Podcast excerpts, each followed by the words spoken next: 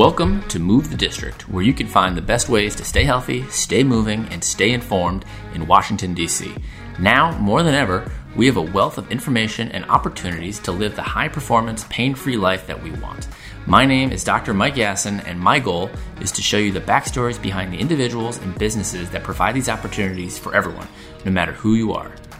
Now, let's move.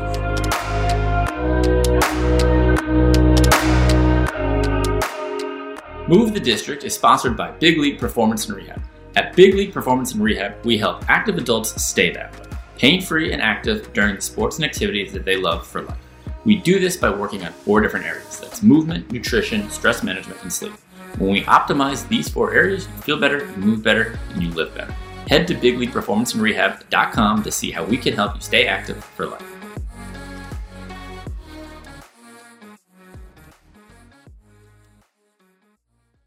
All right, welcome back to episode 52 of Move the District, your favorite podcast here in DC, favorite podcast out there, period, where we're highlighting health, wellness, fitness professionals from the DMV. Uh, today is a special episode because, as you heard, it was episode 52, which means we've been at this for a whole year. I honestly can't believe that we've actually gotten this far. As I keep saying every time I record an episode, this started out as like a few episodes here, a few episodes there, and we're going to see where this goes. And I did not think we'd get to episode 52, but nonetheless, here we are, and the plans are to keep on chugging. And this episode, you know, I want to say first, I want to say thank you guys to everyone who's tuned in, everyone who's shared, everyone who's given us a review, everyone who's come on the show. You know, I appreciate honestly, really from the bottom of my heart. It's been such a great experience getting to connect and and meet and, and create friendships with with people that I hadn't gotten a chance to, you know, hadn't had never known or would have never even heard of. Uh, you know, had I not been able to do this podcast in the last year, and especially this last year, where I'm sure my girlfriend Megan would appreciate the fact that I'm able to talk to somebody else besides her because I just, you know, would be at home talking to a brick wall essentially. And she's like, why don't you just go talk to somebody else? And uh, I think, uh, you know, it gave me a, a, a chance to, to meet some great people. And I'm looking forward to continuing that podcast. And I think uh, today is a special, a really, really special episode for me because a year ago when COVID had first started, Big League was at the stage where we were looking to bring on another physical therapist. And right as COVID happened, you know, we had to basically press the pause button on those growth plans and and reset. We paused the hiring process and you know immediately shifted to how can we continue to serve our patients? How we can we continue to serve the DC community? And and we went from there. We weren't thinking about growth and expansion. We just wanted to really just stay alive and continue to help our people. And luckily, we continued to do what we do. And I was able to bring on Dr. Zoe Pond McPherson back in August. She was, I believe, episode 13 or 14, somewhere around there. She was a guest. And now uh, I have the pleasure of introducing you guys to the newest big league physical therapist and master of healing and movement and strength, Dr. Kennedy Chukwuacha. Kennedy, thanks for coming on the show and thanks for being the newest member here at Big League. Absolutely, I appreciate it. Excited is the uh, is an understatement. Yes, I think. Uh, all right, so now we're on we're on take two of recording this. So for you, for those of you listening, we are already failed at the intro one time, or I failed by not hitting the record button. But this time we are live, and so this is definitely going to get released. So uh-huh. uh, Kennedy, you are a uh, a New Jersey native from South Jersey, Philly, Jersey, as you like to refer to it. Probably yes, like the worst part of the state, but we won't get too much into that. Um, but what uh now you're, you're you've made it down here to the DMV and yep. uh, you're living over in Arlington now. What uh what are your initial thoughts on the DMV area? Well, I'll tell you what. I'll tell you what. I don't think I've seen a bigger concentration of apartment slash housing complexes in one area. It's ridiculous. Yep. Right. That that makes sense. Yeah, because DC is still in a I guess massive period of growth and expansion where I think developers think that DC is going to keep growing, growing, growing and maybe it will. Uh, hopefully hopefully it will. I think yeah. last year was the first year the population had decreased, but uh, you know, obviously Right yeah, it's more apartment buildings, more. And the funny thing is, I think we were saying this yesterday. I feel like developers are just realizing that you can put retail on the bottom floor of apartment buildings. Because if you look at all the old apartment buildings, it's all like, uh, you know, just freaking like lobbies. You walk into the lobby and then you go up the building. Now you get the, you know, gym or the yeah, Chipotle gotta... or the the bar or the restaurant, and and it makes it for a much more nicer living experience. Oh, absolutely. We've got a, I think we've got an Orange Theory on our first floor. There's a doctor's office that's coming. There's like a pet shop type place, a Harris Teeter. So for me to take 10 steps and be inside of the grocery store is a, a game changer. There you go. Now, how much do you miss Wawa? I'll tell you what, man. Uh, I, am trying not to think about it too much, right? Because uh, Wawa, you, you you can throw a rock from one Wawa parking lot to the next in South Jersey. Um, so I don't think about it too much, but it, it hasn't hit me yet. It hasn't hit me yet. Now there are Wawas here. There are Wawas in Maryland, Virginia. I think there's a few in DC also, but not nearly. Okay as many as South Jersey and Philly for sure. So you can still get yeah, your, yeah. you know, your subs. What's your what's your uh-huh. go-to order at Wawa? Ooh, depends on the time of day. If it's uh if it's the morning time, I'm especially if I get that two for four sizzly deal. What? Little little turkey sausage with the croissant. Yeah. Yeah, but uh, they actually just upgraded their menus. They started to get like Alfredo and all that type oh. of stuff. I'm not I'm a little uh I'm a little skeptical of the Wawa Alfredo, but uh they're they're expanding. They're expanding. That sounds about right. Uh now let's uh let's talk a little bit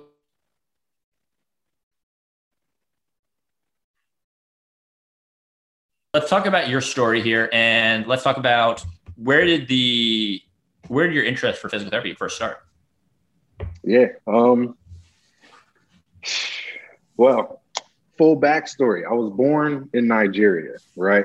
Um, for anybody listening who knows what that means, that means that you pretty much, from a kid, from your parents, you've got one of, I always like to say, four options, right? So you've got doctor as one, you've got engineers two, you've got lawyers.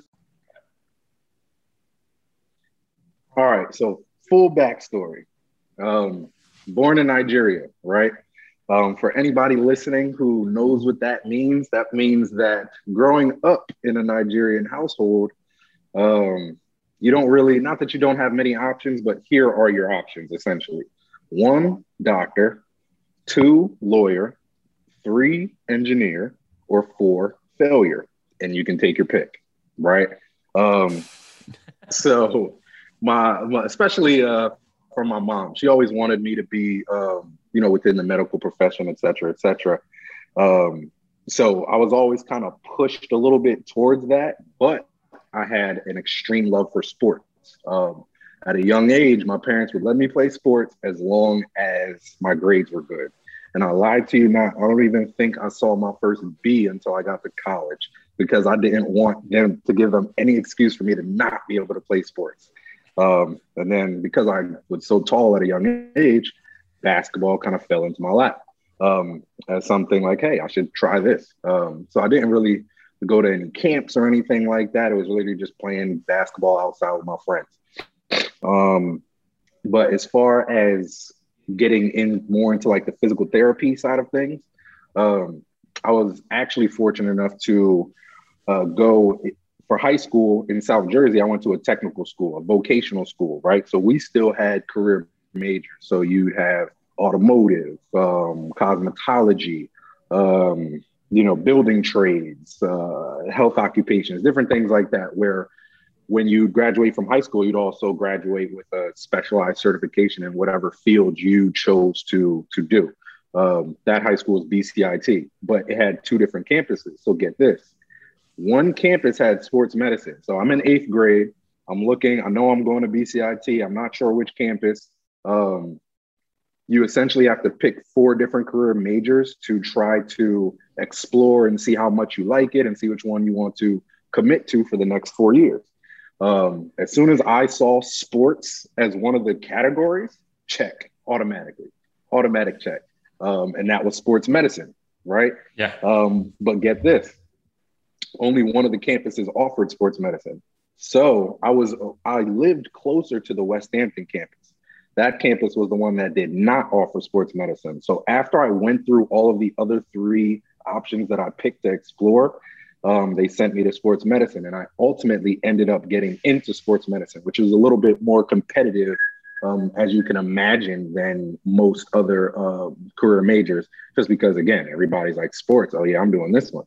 Um, but long story short, I get sent to sports medicine, and I think I got accepted to sports med that Friday, and I had to transfer schools Monday. So I left like all my friends at school, left everything in my locker, and just like went to Medford campus. Um, and then that's really where that journey started. Um, we got experience taking care of like our fellow athletes. Um, I'm taping taping my teammates in between tournaments and things like that. So pretty early on, um, kind of started to get my feet wet within that uh, sports medicine, physical therapy realm. And how much did that help you then going forward into college? Oh, it's literally priceless, honestly, um, because I majored in biology in undergrad. Um, so a little bit more because I was still kind of you know, I still had my mom in my ear, like cardiologist, medical doctor, you know what you got to do. And I'm like, ah, I mean, if I'm within the health space, that well, I'm a doctor, right, mom, man. should be fine. You know what I mean? You know what I mean? Um, but yeah, so uh, honestly, it was just like the, the the people skills, the being able to be confident with what it is you're talking about, especially when it, you're trying to tell somebody about their body, right? Um, me doing that at a young age in high school, by the time I got to college, um, you know, giving my teammates little tips, right? Talking with trainers about different things. Um, it really made that transition easier. But then once PT school started, that's really like I would still be pulling from skills that I learned in high school once I got to PT school, especially when it came to more of the uh, the clinical application of things, which uh, I think really helped. Now, would you did you come out of high school as a like certified personal trainer? Yeah, yeah. And did you actually train people? Um, yeah, I trained a couple people on the side, just little, right? Not just as a biology major and a um, Division one and two athlete. You don't really have much free time well, outside free time, of that um, to use it. Yeah, but uh, you know, whenever whenever I get the chance, um, honestly, a lot of it is like I just love to do anyway. So I wouldn't even. There'd be a lot of times where it's not even about charging people, but more about just like, hey, I've got, you know, I know I've got a little bit more knowledge than somebody else might in this with this area. So let me help you out. You know. Now, did you get college credit for that? Also, did that transfer as college credit for you at all? Um, as far as like from the sports medicine side of things specifically, yeah, uh, college, uh, uh-uh, uh-uh. It's because you know biology, sports medicine. No, that goes. That was that was the thing for me because I took sports medicine classes in high school, which which mm-hmm. I thought was awesome, and then you did it at the high school, but it was through one of the local colleges, and then okay. I transferred my credits from these. It was it was intro to athletic training, and then it was exercise physiology. And okay.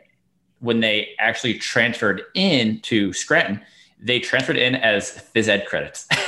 so wow. the okay. the two classes I took because I don't think a lot of schools still do this, but Scranton had at the time, I know they don't do it anymore, they had a phys ed requirement where okay. you had to do two gym gym classes.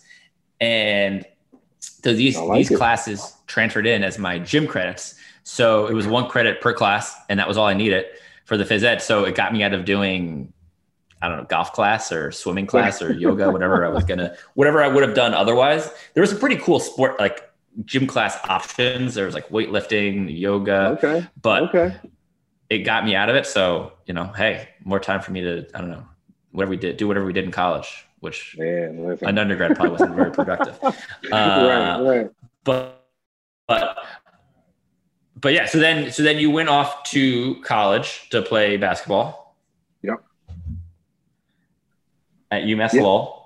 Yep, right at uh, UMass Lowell, right up in Lowell, Massachusetts. Um, great experience, definitely great experience. Um, had a crazy coach, right? I think I feel like at some point every basketball player will experience that crazy coach that he's he's borderline nuts. But Coach Greg Herenda, shout out Greg Herenda. He's at uh head coach at Fairleigh Dickinson up in North Jersey now.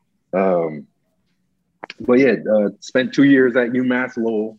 Um, was there during the transition to Division One. Um, so my freshman year, we were um, a top team in the NE10 uh, Northeast 10 Conference, which, um, if anybody's familiar with Division Two basketball, um, the the NE10 is essentially the top D2, if not one of the top two D two or three D2 conferences. Um, so you know we'd be playing low Division One type type competition that you know and still being able to hold our own. Um, but then we elevated to the America East Conference uh, my sophomore year. Um, and that just kind of opened up a whole different aspect of college basketball where it's like, all right, now it's hopping on a plane to go play somebody tonight instead of um, taking the bus, right? Right. It's it's a, it's the the big leagues almost.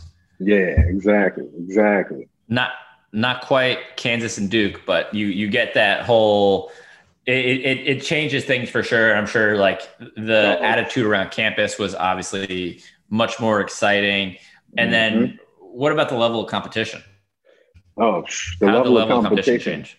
Yeah, I mean, and this is the thing. This is honestly the thing with basketball. Like if you're talking NAIA, D2, one, three, um, the game stays the same, right? It's really the players that just get bigger, faster, stronger, right? Um, as yeah. you go up in division. So um, I remember who we opened up sophomore year at Michigan. This was the year after, I think the year after they won it with Trey Burke and those ah. guys. Um, mm-hmm. So like we're still who, who's on this team? Uh, Nick Stauskas, um, we spent some time with the Sixers. Uh, I'm not sure he might be overseas now. I'm not sure if he's still in the league. Um, Caris LeVert, who lit us up. Um, a couple of those guys who are on that team. Mitch McGary. Um, walking onto the court, like as a starter, stepping onto the court, like you're sitting there and you can't even hear your coach on the sideline. Like it's literally just all white noise. Like you don't hear anything until you move towards your bench, right? So if you go to the bench, the way that they had it set up, we were right in front of the student section. Go figure, right? So I've got a bunch of people just going crazy yep. behind me, going absolutely nuts because it's the first game of the season. And on each one of their uh, chairs, they had a little card this is what our trainers are telling us. There was a little card that just had information on our team. So I'm hearing like my Instagram handle, my Twitter, like some guy with somebody on my team was saying that somebody like was screaming like his little sister's name. Like it's just like so there's just it, it was nuts. The experience was nuts. It was nuts. Wow. And then you you know are, are basically hitting the pinnacle of your your athletic career and then you got injured yeah, yeah. So that sophomore year, um, I'll never forget it. It was at Cincinnati. We're playing at Cincinnati. Um, it might have been like a weekend. It was a, I believe it was like a weekend game, like maybe like a Saturday, Sunday type deal. Um, they've got some tough guys at this point. Uh, they, I think, Yancey Gates had just graduated. They still had Sean Kilpatrick on there.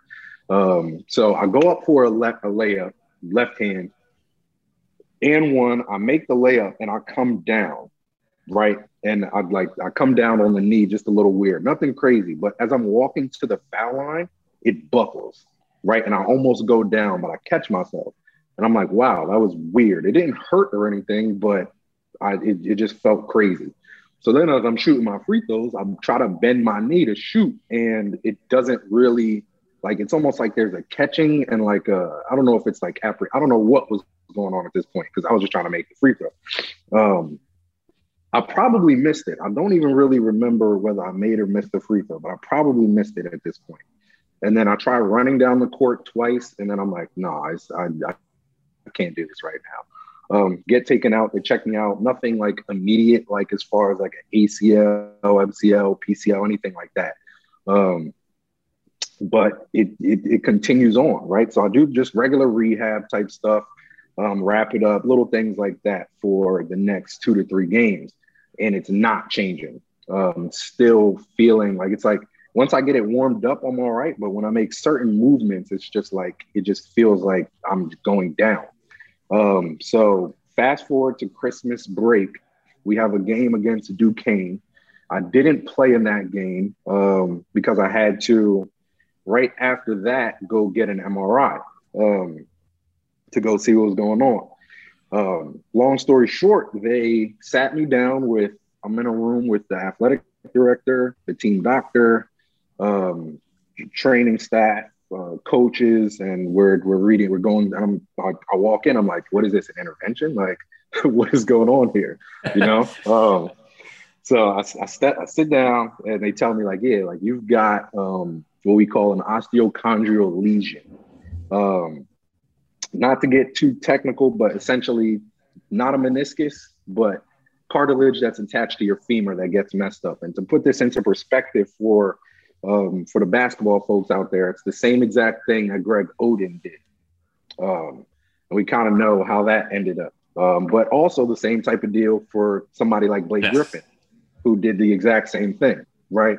Um, so at the time when I did it, it was kind of 50 50, right? This was still a fairly new type of thing that doctors and surgeons were trying to figure out. Um, so they went so far as to say that if after I went through surgery and everything, if like I was not able to play again, they would still take care of the rest of my um, remaining tuition. So um, they really had no idea what the outcome would be. Um, but for me, I, I I'm a 17, 18 year old kid at the time. It's like there's no way you're telling me that I'm done playing basketball like right now. There's no way, right? Um, so they they talked to me about this microfracture surgery. Essentially, what they do is go in and drill holes into the bone so that new um, cartilage or new substance, it's not cartilage, but comparable, um, forms into that space. And then that will kind of take the place of it. Um, usually, they only want to do that surgery when there's size enough for six holes. My damage was big enough for 12. So they had already started to pre-set me for hey if this fails then the next uh, the next option is what they call an OATS procedure which essentially is taking a piece out of a dead person's body a piece of their knee fitting it into my knee like a puzzle piece fitting it together with some screws um, and the rehab for that would be like a year long. But for the microfracture surgery it was about nine months. Um, definitely took the whole nine months redshirted the whole next year transferred, did the whole nine. Um, and yeah, no, the rehab process was tough. It was tough because there's it, it, it was a lot of times where you you wake up and you feel like you did the exact same thing to the knee, or it's not even better, or you feel like you've taken seven steps back, and especially not being able to do that one thing that you love to do, like no matter what, uh, my girlfriend at the time, um, she'd probably tell you I was not the most pleasant person to be around during this time period. Yeah. Yeah. I, I believe that. I mean, how, how much mentally did that injury wear on you, you know, during that whole rehab process? Oh, man. Because it's in the back of my mind, I'm just thinking like, because for me, I took the I took the chance to, to roll the dice and get the, the operation to continue um, you know, trying to play. Because again, they they sat me down and wrote me, they're just saying like, we don't know how um, how it's going to look on the other side of this, right?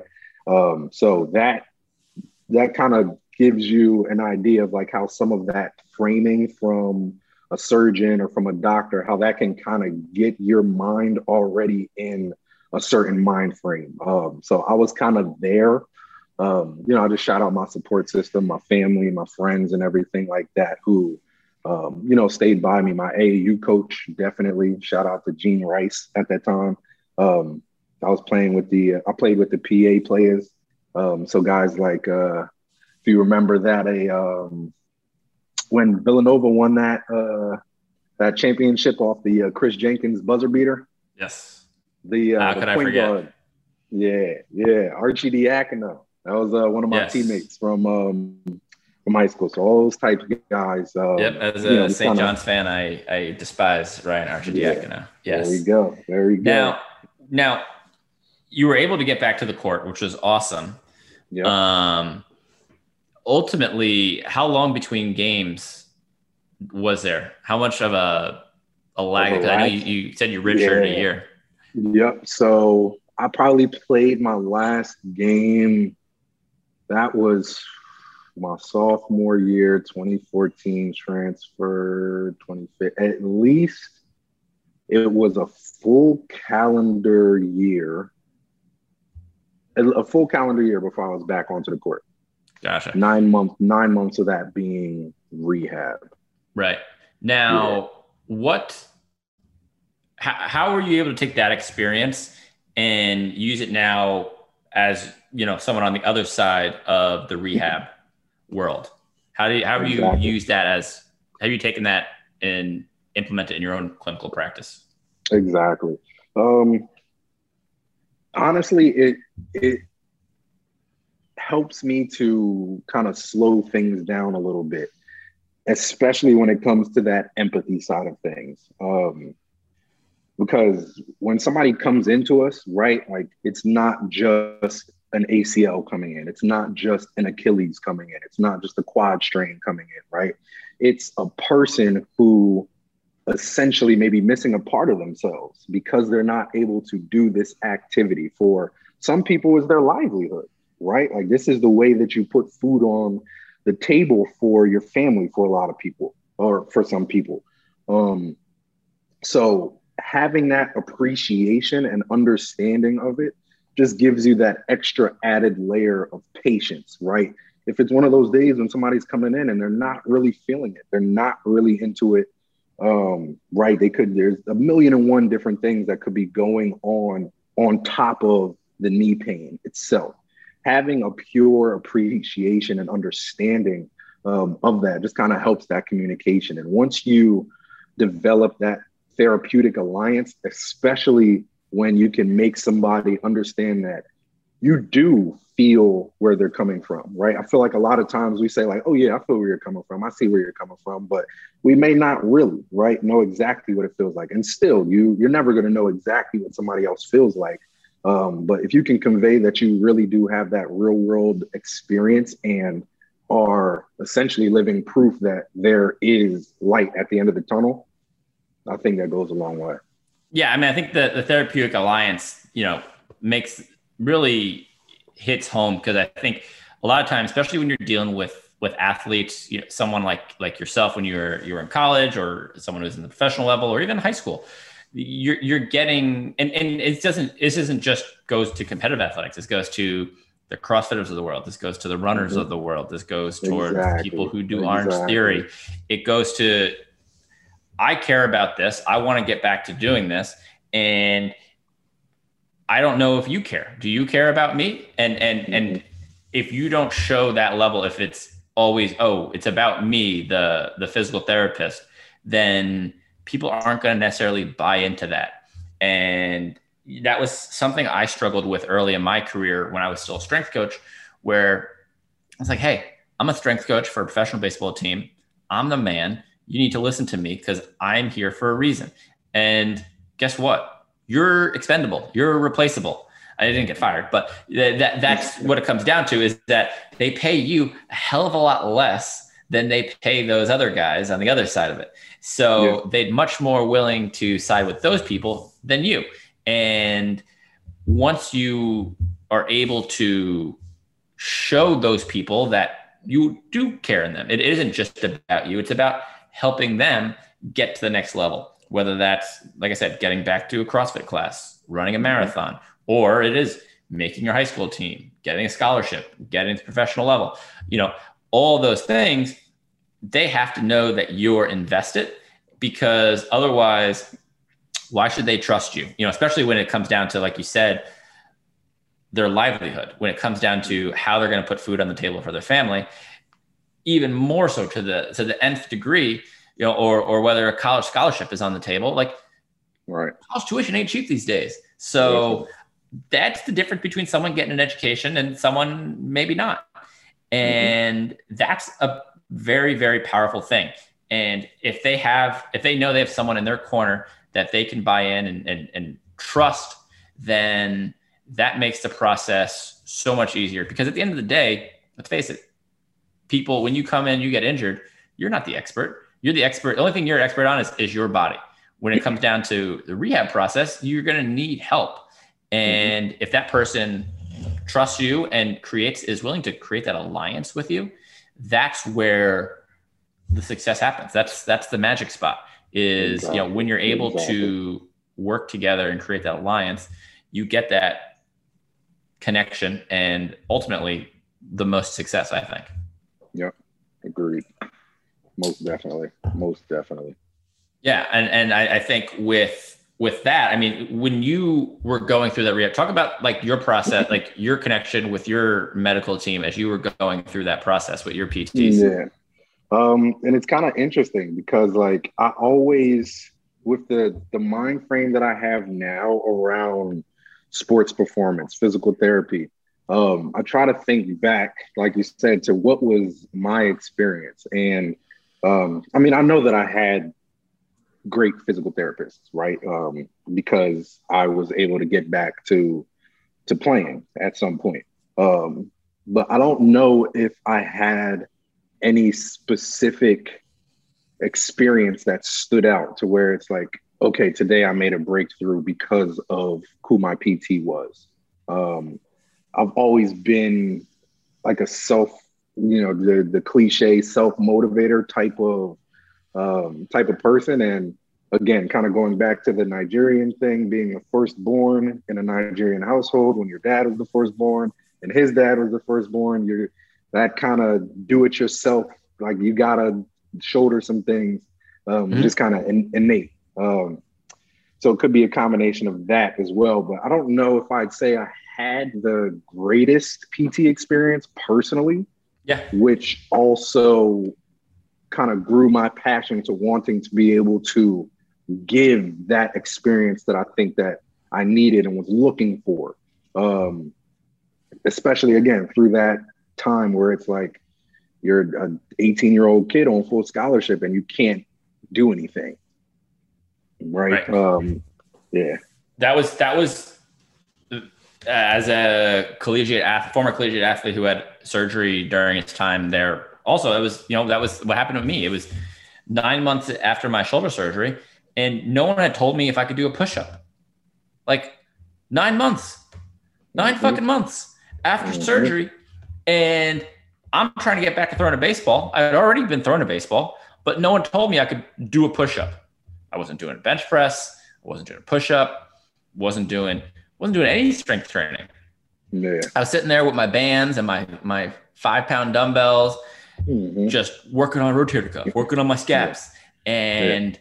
It's like, sure, I can bullshit. walk up this, I can walk up the stairs, but I can't euro step and finish with the offhand anymore. Like, when are you going to help me with that? You know? And and eventually, it just got to the point where I was like, I guess I'm just going to do a push up, and we're going to see what happens. And I had this vision of my shoulder exploding because I didn't know any better, and yep. that was really it coincided, you know, with my time when I started working with the Yankees, and it, it, it really opened my eyes to the fact that like there's higher level of care out there that needs to be delivered to the people who don't necessarily have access to it. This isn't this can't just be reserved for those professional athletes. It can't reserve for the people with all the money in the world. It, has got to be a more accessible thing for people mm-hmm. to get access to quality care because mm-hmm. every, everyone deals with this and, and, injuries are, are confusing pain is confusing. These are tough things for people to deal with and they need some sort of guide to to go through it and not just to get them out of pain but to get them stronger to keep them out of pain and through the whole process. And that was the thing. I mean i remember when I had my surgery, I was three months post op. And the first physical therapist I worked with up in Scranton, he goes, All right, you got full range of motion. You're good to go. I was like, What about baseball? Right. I was like, Oh, you, you, can work on that with your athletic trainer at school. And mm-hmm. I go see my surgeon. Surgeon's like, No, no, no, you still have to do more physical therapy. And I was like, That's what I thought. And yeah. I was working with my, but I ended up working with my athletic trainer who I had had I had a very good relationship with. Shout out to Brian and Carrie, good. and they uh, they you know guided me through a lot. But at the end of the day, it, it was still we were still basically just following along with what I had been doing when I finished physical therapy. There was not a lot of growth and expansion on my program. And then. I went home and I was working with another physical therapist who I really liked there, or who I thought I really liked there. And again, it was mm-hmm. like he gave me like three or four exercises for like your rotator cuff, and then I was like, all right, like next you know, like two weeks, I'm starting this this internship with the Yankees, and I'm going to be working out with these professional athletes. Like part of the job requirement was to be able to carry like 80 pounds or something like that. I was like, I don't know if I can do that. I was like, I don't know if I can do a push up. I was like, it's been nine months let's try it. And then that was when I like, then I was like, all right, well, all right, I can do push-ups. This is cool. I can start to do this. I can start to do that. And I like started to mm-hmm. piece it together for myself. But at that point, it was already a year. I'd already missed our spring season, which I had hoped to have mm-hmm. been back for. And, you know, it wasn't really until that fall, which was 14 months after my surgery, that I started to feel like myself again. And I was like, what the hell? Like yeah. this is, this was something that maybe should have taken 10 to 11 months. And and instead it was you know a 14 really ultimately almost a 18 month process before i really you know got back to pitching in a game again. I missed the whole season and then obviously the, you know there was another season again until the spring. Mm-hmm. so it was, it was a good 18 months before i was able to get back into a game again. And it was a great feeling but to, to, to do that but the process was was long confusing and you know, I think there needs to be changes made. You know, I think I think not all physical therapists should be treating these higher level athletes. And again, not just talking about college athletes and professional athletes. I'm talking about people who tend to be more advanced, people who are doing CrossFit, people who are who are running marathons. I think there's a special type of physical therapist that needs to that, that should be working with these people. And that's not to shit on physical therapists, but traditionally, we've done a very poor job of loading our clients. We're always really good at saying, hey, if it hurts, don't do it. Mm-hmm. But then what? If it hurts, don't jump. If it hurts, don't run. If it hurts, don't throw. If it hurts, don't pick up your kid. Well, what, what if I want to hold my kid again? You know, what, what if I want to, what if I want to get back to playing? What if I want to get back to running? How do I do that? What does that pathway look like? And I don't think PTs traditionally have done a good job at that return to sport. I think that's a hole in our profession. And I think for me, I think having that experience on the strength conditioning side of things, you see it from the other side of it because it's kind of like you're standing like for PTs traditionally it's you stand on a cliff basically and you're like looking out and you're like there's something over there I just don't know what it is and then strength coaches on the other side are standing on the other end they're like there's something over there I don't know what it is and that's where we come in is bridging that gap. We're that foundation that bridges the gap between that rehab side of things and and and you know gets people over to the other side because ultimately the other side is where all the cool shit happens. mm-hmm, mm-hmm. Right? And, it's like a con- so, it's a continuum. Exactly. It's a it's a continuum that I think, you know, athletes and you know, and, and, hey, I use the word athlete for everybody because if you have a body, you're an athlete, and exactly. we need to be able to access and and ultimately I think that's how you move the needle forward with healthcare for people in this country. Yeah, yeah, agreed, agreed. It's funny. Um, I mean, I mean everything that you're saying. Like after, so we'll fast forward to you know PT school, get into PT school, right? Um, somehow I was unlucky enough to grad, well, lucky enough, but unlucky enough to graduate in 2020, where surprise, there's a pandemic. Um, so trying to figure out all of that type of those pieces, trying to get a job, trying to find, um, you know, what am I going to do now that the hard, the hardest part is over? Um, and literally everything that you are saying is the mindset that I had coming out of school, where it's like I'm sitting in class and I'm doing my clinical rotations and I'm, you know, I'm taking care of patients, etc. Um, I think the one thing that really, really helped me was I did a clinical rotation at a um, sports rehab spot called uh, the Training Room down in Cherry Hill, New Jersey. Um, and if you see their facility, top notch, turf field inside, like oh, the whole nine. So that's what really took me from that, hey, go over there and do clamshells to let's load this up a bit and get you back out onto the field type of uh, type of thought process. Um, and then graduating, um, once I got licensed, since we have direct access in Jersey, I said I can. There's not many places hiring right now, right? Um, let me try to start my own thing and do exactly this. Get to the, the my friends that I know are athletes who I know for a fact have injuries, um, who have similar stories to mine. Um, just really started within the community, right? Um, seeing my own patients, um, doing the whole nine before I got a full time gig. Um, but then that's what essentially brought me to big league, right? My, um, my girlfriend uh, she's an attorney. She got an offer down in DC, right? Um, type of offer where you gotta, uh, you definitely gotta pay attention to it. Um, so I probably, we, I grew up learning. Oh, make sure you have a good resume. Make sure uh, you're on LinkedIn. Make sure you're doing all these different things. But I found Big League on Instagram. You know, welcome to the 21st century. All right. um, yeah, I, I just realized that you just brought the, the, the first question full circle right there. I just realized I like that we that, never right? actually closed the circle there. So thank you for for for bringing it all the way around there. 40, there it is. 45 it minutes later. Yep. Um, that's what happens when you're having fun. You know what I mean? Um, but yeah, so I, have been following Big League a little bit. Um, again, because I had my own thing, um, prolific value down in South Jersey, where um, I'm following Big League and I saw one day you guys put on a story like, hey, you know, we're looking for somebody. And I'm like, shit, I'm somebody. All right.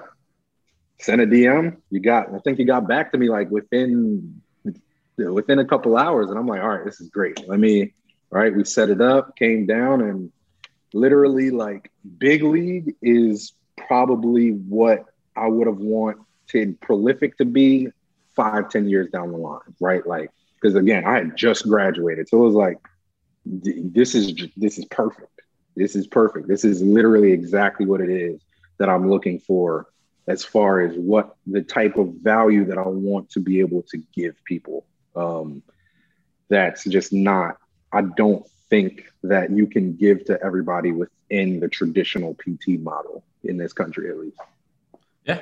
Yeah, that, that's you know been my I, you know I appreciate you saying that, and I, I, it's been my my goal from from day one. Is like I said, not to provide traditional PT. Is is you know there's more out there, and what can we provide to those people? How do we provide for those people? And it it comes down to you know really you know giving the people what they want, which really is just to be heard, and and giving them that extra attention because hey at the end of the day we're all humans pain is a complicated process. Injuries are complicated, mm. and these things take time. Yeah. Now, now you're also involved with the APTA, or you have been involved with the APTA. Mm-hmm. Talk a little bit yeah. more about that and and your reasons behind that. Absolutely. Um, I, I'm I just can't sit still. I can't sit still. That's really, I think, what it comes down to. Um, so through PT school, right? Um, you know, as much as we love going to class and sitting in two, three hour long lectures, um, I had to do more while I was in PT school. So I got involved in a ton of different things.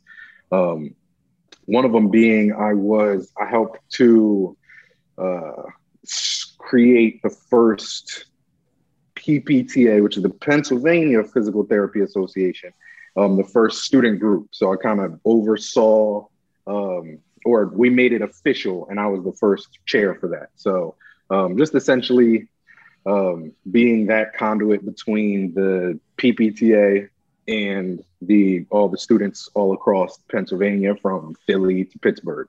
Um, but then also from a, a larger scale, um, being involved within the APTA, for example, during our last during CSM, which is a combined sections meeting, um, our last you know real big convention, big national conference, yeah, yeah, which uh, was in Denver, Denver last year, right? Uh, yeah, yeah, um, two years ago, yeah, two years ago, yeah. Um, which crazy enough, like to think about, like COVID probably got crazy around like March, and CSM was what February twenty eighth, like that was like the the biggest super spreader before COVID hit. Like it's crazy yeah. to think about. Um, but I was able to um, I was able to present some research um, that we did in school around uh, the effects of exercise in people with multiple sclerosis. Um, so I was able to present that. I was also a part of a leadership panel um, during one of the sections, um, just kind of explaining some of my roles within the PPTA um, with my uh, role there. But really, the the biggest thing that I tried to do within my, time within the APTA was just kind of really more understand things, right? Because from a student level, I understand what the the moans and groans are, right? We're talking tuition, we're talking just, you know, studying, workload, different things like that. But as I started to get exposed to more things within the clinic, then you kind of start to see, okay, so what are therapists moaning and groaning about? Um, and for me, I have a philosophy where it's I have to try to be a part of it to help change, right? Like I can't be on the sidelines trying to, you know, hope that something's going to happen. Like I need to get in and understand how this thing works, and then un- after I have that understanding, then I can try to figure out, okay, how can we make this more efficient? Um, so it was really more so just about trying to figure out, okay, how's the APTA? Like, what's what are the topics that they're talking about? If there are any, if there's a disconnect between the students and the teachers, or students and the administration, or um, you know anything like that, like where is that breakdown happening? Um, and that was really the purpose of me trying to really get involved with the APTA to see where you know these issues that we're having, like where are they coming from? Right. Because I feel like, I mean, there's there's plenty of issues with the APTA, you know, pretty much however you want to slice it. Student loan reimbursements, uh, not reimbursements, student loans, reimbursements mm-hmm. from insurance companies, diversity yep. in the profession. I mean, I think there there's a whole bunch of topics, and I, I I think there there's there is a disconnect between the APTA and the I guess our base of, of physical therapists here. And so right. uh, I'm, I'm not really sure where where they go. Because I, I it's one of those things where like you said you get inside and you build it up and you fix it and you try to make it nice. But at what point do you just say fuck it. Like this this isn't worth our time and effort. Mm-hmm, mm-hmm. yeah listen i might be getting close. I don't, I don't i don't know. I've only been i haven't been here for too too long but fair enough. Fair enough um, all right. So we are getting down to the end here. I think that's probably a conversation for another day. Uh, we probably do a whole other podcast yeah, on that. That's a whole, um, whole other, yeah, right. but we're getting down to it here, and uh, and so I want to ask you a few more questions. Number one, yep. uh, gotta ask a question. I feel like you're you're a neutral party here, but okay. is it pork roll or Taylor ham? Yeah, definitely a neutral party. Not to, uh, I, and people from Jersey are gonna be like, he's not from Jersey, but I, I, I don't think I've ever had either. I don't really eat pork, so um, But if you were to see it, if someone would be like, "What's that breakfast meat from Jersey?" What would yeah. you say? what would you say? Uh, I think it's pork roll. I think it's pork roll in Jersey. Pork roll. There, there's your, that. Pork that's all I want. Not whether you like it yeah. or you don't like it. It's just what do you yeah, call it? That's, Definitely that's the the never-ending fight between North Jersey and South Jersey. Is is it is it uh, pork roll or is it Taylor ham? And yep. and uh, so that's there's your answer. It's pork roll. There you go. Yep. Case case closed. There it is. Um, what's the uh, what's the last book you read? Um, the last book that I read. Uh, well, right now I'm reading. I don't even remember who the author is, but the Charisma Myth. Um, reading the Charisma Myth right now. Yep, Classic. interesting read. Yeah, but I will. If we're talking books, I gotta shout out Harry Potter. Gotta shout out Harry Potter. that is I, was, I didn't the, expect that. I, that was the yeah. last thing I expect you to yeah, say right there. Yeah. Um, I, listen, here, here's the backstory with that. Um, grade school, right? We did this thing called Read Across America, and there's they you got to read books and take tests. You get points for the tests, right? And you got to do that to pass your language arts class. You need a certain amount of points for the whole year. You can either read a bunch of little books and get a point each and take a bunch of tests, or I've just always been a work smarter type of person, read one book that's huge. So I went to the library, and the first book that I saw that was big enough that gave me enough points for the year, so I didn't have to do it over and over again, was Harry Potter and the Chamber of Secrets. And I was hooked after that. So you didn't even read this. You just started with the second. I didn't. Even, I didn't even know that there was a first book. I just I, I, said this is the biggest book. I looked in the back of it. It gave me 40 points, which was good for the year. I read that one book, and after I read it, I went back and read the first one, and I've read every Harry Potter book. Out. And you were you were how old? This is like third, fourth grade. yeah, I think I, I read the first Harry Potter book. I was in fourth grade. It had just come out. It was like the hot book, and yeah. and then it obviously grew. And then for me, it was like it was it's special because the first the last book came out when he like graduated from Hogwarts when I was mm-hmm. graduating mm-hmm. high school, and I was like, "This is nice. so sad. He's graduating. I'm graduating." It was a very uh, me and Harry had our uh, emotional moment, and I, yeah. it's funny because I thought I was like this Harry Potter like super fan, and then yeah. I got to Scranton, and I remember going to like a trivia night at this bar, and Ooh. oh shit, I knew nothing. Mm-hmm. I knew uh-huh. absolutely nothing. Uh-huh. And there are some Harry Potter nerds out there. Listen, okay, so here's a question for you. Which which house would you belong to? Well, obviously Gryffindor, because right, I'm just right. the stand-up, you know, guy that honorable guy that Harry is. Uh, yeah, yeah. I don't know. I think I, I might have been a Ravenclaw guy. I don't know. I don't I know. Think I, I, I don't know what, what the qualities of a Ravenclaw. Ravenclaw. I don't know yeah. what qualities. Or I definitely wasn't a Hufflepuff. I definitely wasn't a Hufflepuff. Yeah. I don't like to yeah. think I. Maybe I'd be in a Slytherin. I don't know. Maybe I'd be like the bad guy. I don't know. right. I don't know. Right. Anyway, um, all right. So you've moved here now a month ago. What's yeah, been your favorite DC experience so far?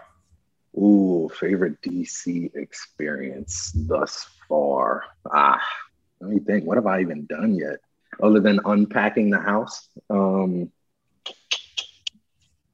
uh,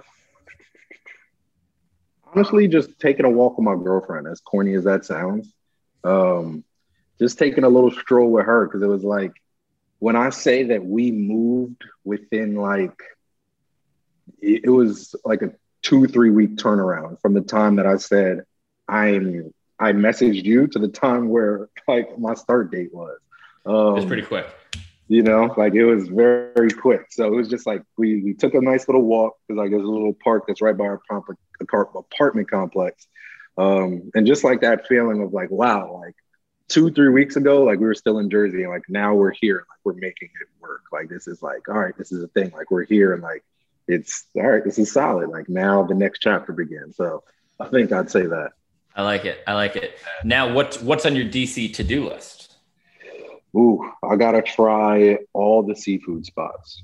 Gotta try all the seafood spots. That is that is one thing that I need to do. I love seafood, so Well, we talked about the salt line I, as I talk Yep. about in every episode. So, so Yep, there you go. Yep. Yep. That'll be go. my first one. That'll be the well, no, I gotta lie. I lied on that one. She made us go to hot and juicy. Oh, hot and juicy. Yeah. Let's go to hot and juicy. Shout out to hot and juicy. Hot and juicy. There you go. Love it. Yeah. All right, Ken, that is going to do it for episode 52. Uh, if people want to find you, uh, how can they get a hold of you? Yeah, so you can find me on Instagram. What is that? Ken K E N double underscore VP uh, on Instagram, um, or you'll catch me at Big League. All right, hop on that Big League Instagram. You'll see a bunch of my uh, our posts and everything. Um, so whether with uh, either one of those, if you ever want to reach out, have any questions, um, yeah, There you go. Boom. Ken, thanks for coming on. Thanks for doing this. And, and uh, hopefully we'll get you back on here again soon. absolutely, absolutely. All right. All right, now. Thank you so much for listening to Move the District today. If you want to find out more about our guests or about Big League Performance and Rehab and how we can help you continue to be active and pain free, head over to bigleagueperformanceandrehab.com to learn more. Thanks, and until next time, keep moving, DC.